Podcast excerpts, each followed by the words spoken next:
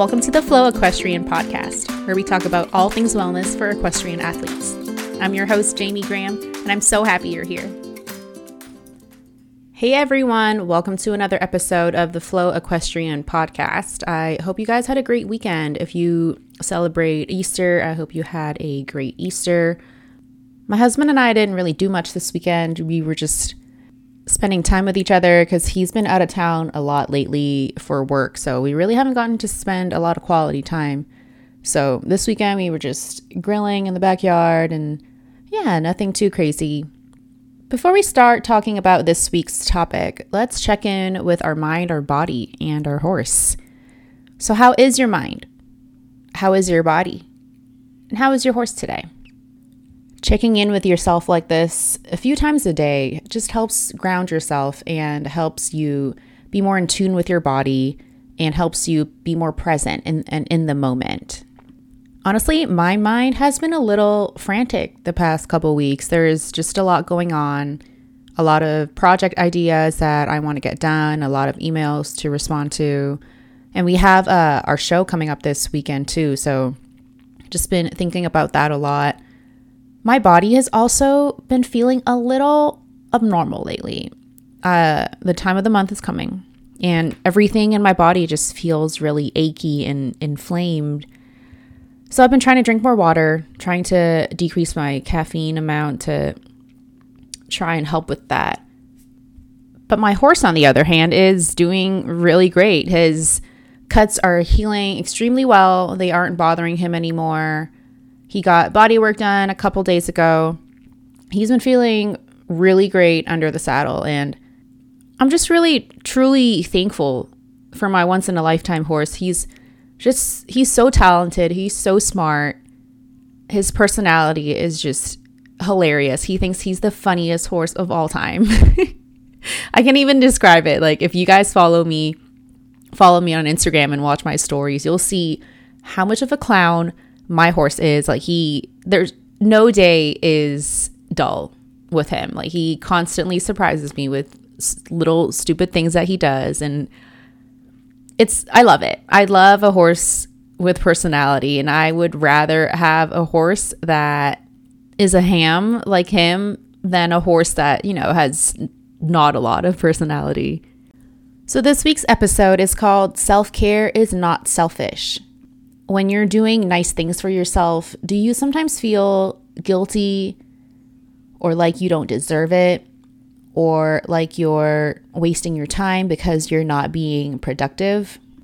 I think a lot of people feel this way, especially me since I grew up in an Asian household, obviously, where we really focus on giving to others and everything that everything in our world, in our life revolves around others instead of self whenever I did something for me, it felt it felt a little wrong. It felt out of place. Um, it felt like I was not supposed to be doing things for myself. So self care was kind of really a foreign concept to me. And I definitely had to learn it on my own since it wasn't taught to me from childhood. There's a reason why it's called practice self care because, like going to the gym, like riding, it's something that needs practice. You can't expect results, you know, from practicing self-care just one time, but it has to be something that is implemented in your in your daily life and constantly being practiced. Happiness is a feeling that we all ultimately try to achieve in this life, but you cannot experience true happiness if you don't take the time to to care and love yourself taking care of yourself also helps you discover who you are as a person. It helps you discover what you like, what you don't like. It helps you truly understand yourself so you can live your most authentic life.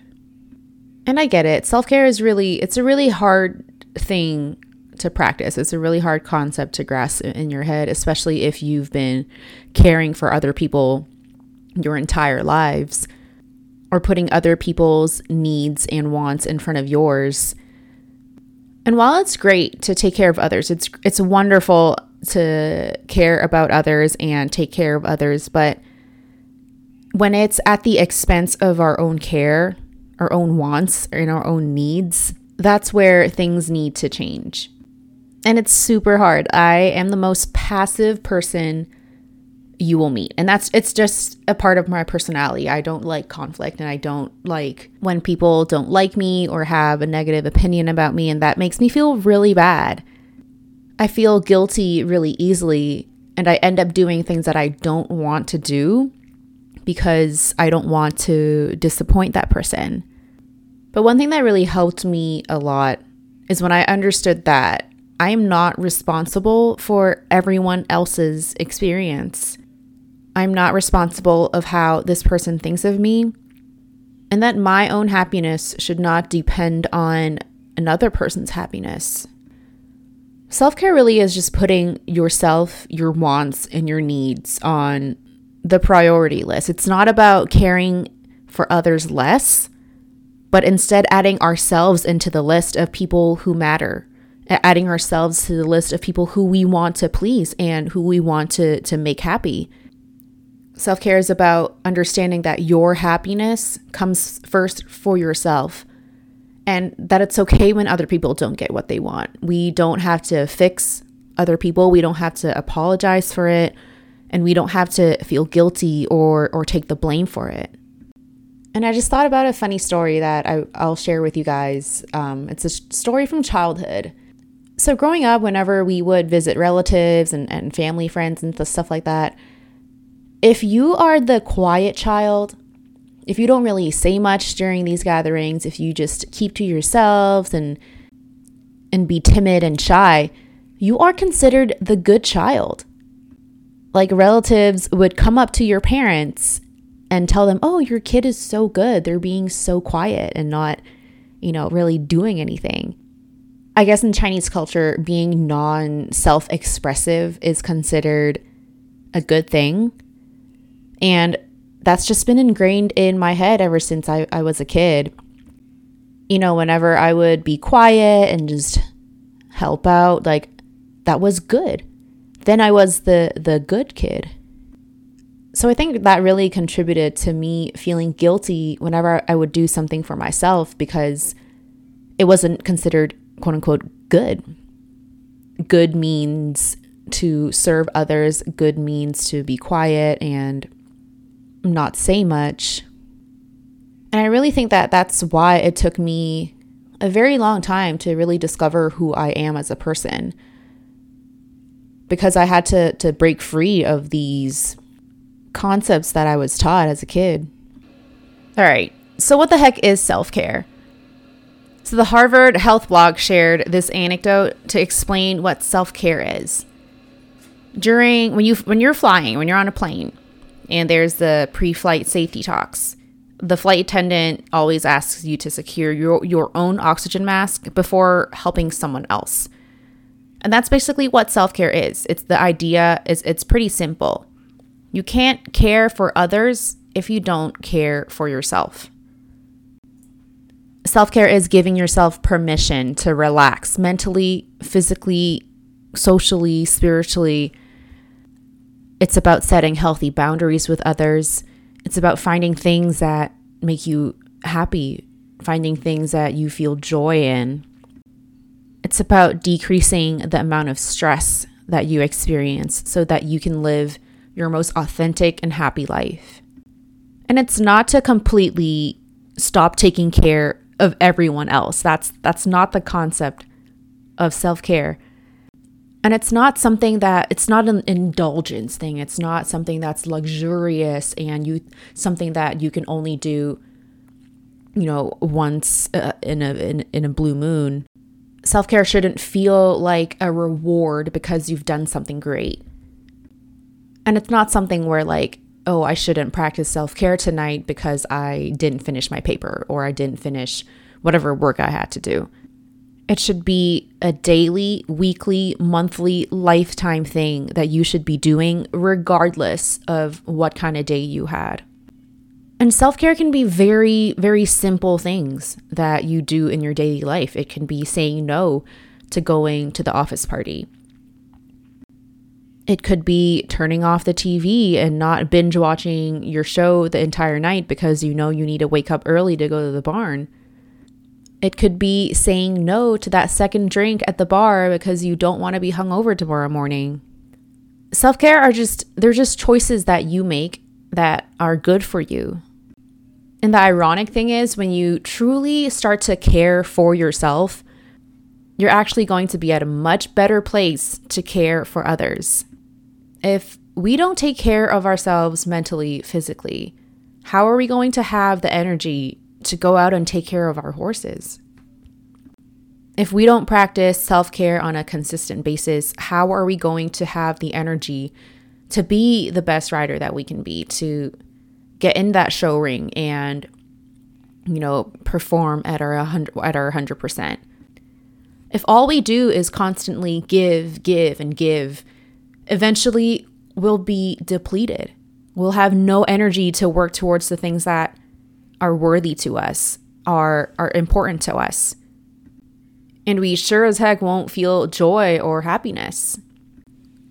I don't know about you guys, but I I'm not an introvert, but I'm also not an extrovert. I, I prefer to be alone most of the times. Well, apart from obviously being with my husband. Like, I enjoy being around people, but at the same time, I don't really do well in situations where there's a ton of people. But my husband is the complete opposite. He is the definition of an extrovert. He is the social butterfly. He can literally talk to someone at a random grocery store for 15 minutes. And for some reason, people always gravitate towards him and people always want to start conversations with him. And he's always more than willing and more than happy to do so because of his personality. So he loves social events and he loves being around big groups. And the reason why I'm mentioning this is because taking care of your emotional well being is also a form of self care. So for someone like me, I need alone time to to recharge. I need to spend time with myself to really connect with myself but for my husband, hanging out with friends and family is his form of self care.